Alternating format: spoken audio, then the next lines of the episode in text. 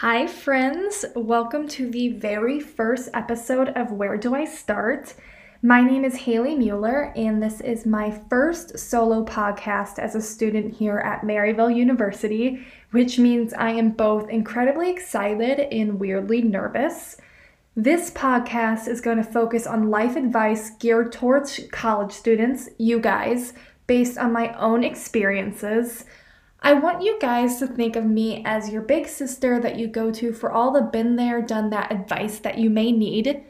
A little bit about myself for those who may not know me. I'm 22 and just a few months away from graduating with my bachelor's in communication here at Maryville.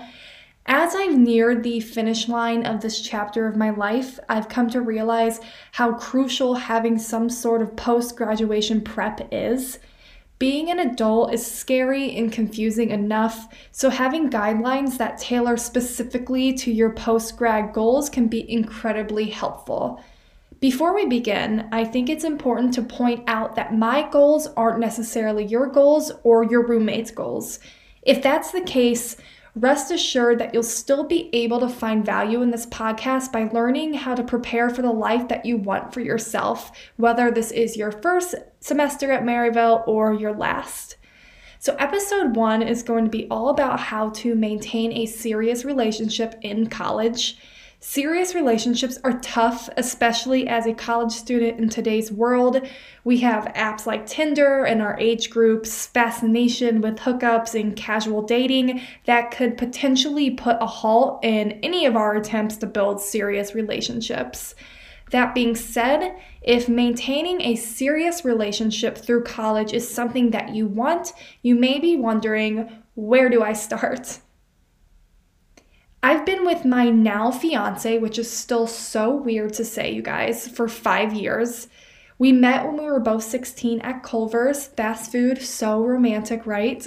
we started off as friends for about the first six months that we knew each other, and eventually the feelings just kind of formed, and we've been together ever since. Um, but despite the fact that I've been in a successful long term relationship since I was a junior in high school, there were definitely some rough patches that I had to live and learn from. So, without further ado, today I'm going to share my top three pieces of advice on how to maintain a serious relationship in college.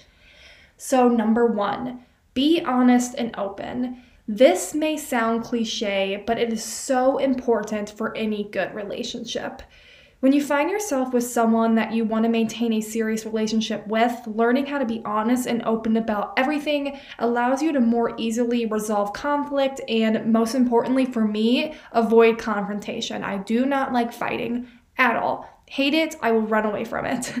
Being honest and open also encourages your partner to share more with you in return, which allows for the two of you to kind of establish a healthy relationship that is built on trust and respect, which are two things I have found to be incredibly important in a serious relationship. And when I say be honest and open, I mean telling the truth, the whole truth, and nothing but the truth in a way that lands softly and that your partner is able to understand.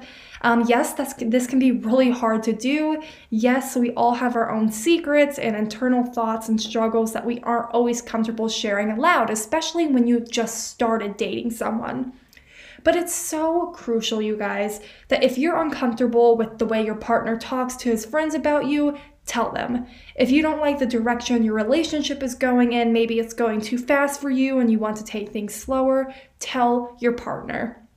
In many ways, I found that being honest and open doesn't even necessarily have to do with your partner doing something you don't like, but maybe about things that you've experienced. For example, if you experience a form of abuse in a past relationship, you may be wary about starting this and talking about this with your partner. I can tell you with full confidence, though, do it you won't regret it. Once your partner understands all the parts of yourself, even the most delicate parts that you've hidden away, you'll be able to fully flourish as a couple.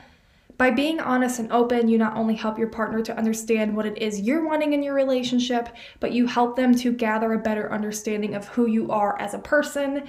And this results in you building a relationship that you love and that you are comfortable in and that you want to be serious about and continue for the long term. Um, I am the type of person who doesn't like to cause conflict or say anything that I feel is going to create confrontation with my fiance.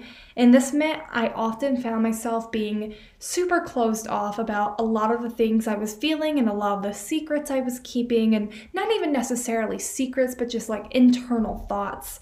And not only did this set us back in our ability to move forward as a couple, but it definitely made it hard for us to form that sense of trust that is, again, so integral in a serious relationship. While it's important to remember to not make your relationship all about you and the things you do or don't like, you know, your partner is just as important in this. It is also important to establish boundaries and make clear what your wants, your struggles, your desires, your fears, your goals, your anxieties, what all of those are. And most importantly, you should encourage your partner to do the same. Once I fully understood this and was more comfortable about being open and honest with my fiance, with even my most internal thoughts, I felt like then we were truly able to have an intimate relationship that was built entirely around us and our wants. The second piece of advice I have for you guys is manage your stressors. College is the time for unique challenges. Academic stress, no doubt. Financial stress, yeah, you betcha. that being said, you're going to be stressed, you're going to be angry, frustrated, annoyed, and any other applicable synonym you can think of, you're going to feel it. This also means getting stressed, angry, frustrated, and annoyed with your partner. On top of it all, if you're like me, your partner may not have even attended college. This means that they may not necessarily understand the unique challenges that you're facing. However, it's important to remember to stay calm and level headed with your partner. In every serious relationship, there are going to be good and bad days. I found that it's how you handle the bad days that really counts. In other words, don't take your stressors out on your partner. Instead, confide in them. That is what they are there for. Your partner is there to be your rock, to listen to you, and to hopefully let you cry on their shoulder when you need them to. And if your partner is not being that person for you, either one, express that this is something that you need, or two, move on. I had a tendency to take my frustrations out on my fiance constantly, especially when it came to stress surrounding school. Not only that, but when he attempted to make me feel better, I'd get angrier, and which is so backwards. I don't know. And obviously, this caused a lot of conflict and a lot of halts in our relationships because we were fighting a lot. But I learned that by choosing to be angry and taking your frustrations out on your partner, you not only create a space that says they're free to do the same to you, which who wants that, but you also create one, a space that becomes toxic. And toxicity is a relationship ruiner, you guys. Avoid it by confiding in your partner about your stressors, letting them support you, and most importantly, remaining calm and level headed. Stress is going to happen, but it's how you handle it that matters. And if you happen to be in a relationship with someone who is also, say, a fellow Maryville student or someone that's at a college, you know, in a different city or somewhere else in St. Louis, they most likely understand those stressors and are more than willing to work through them with you, and you can work through them together.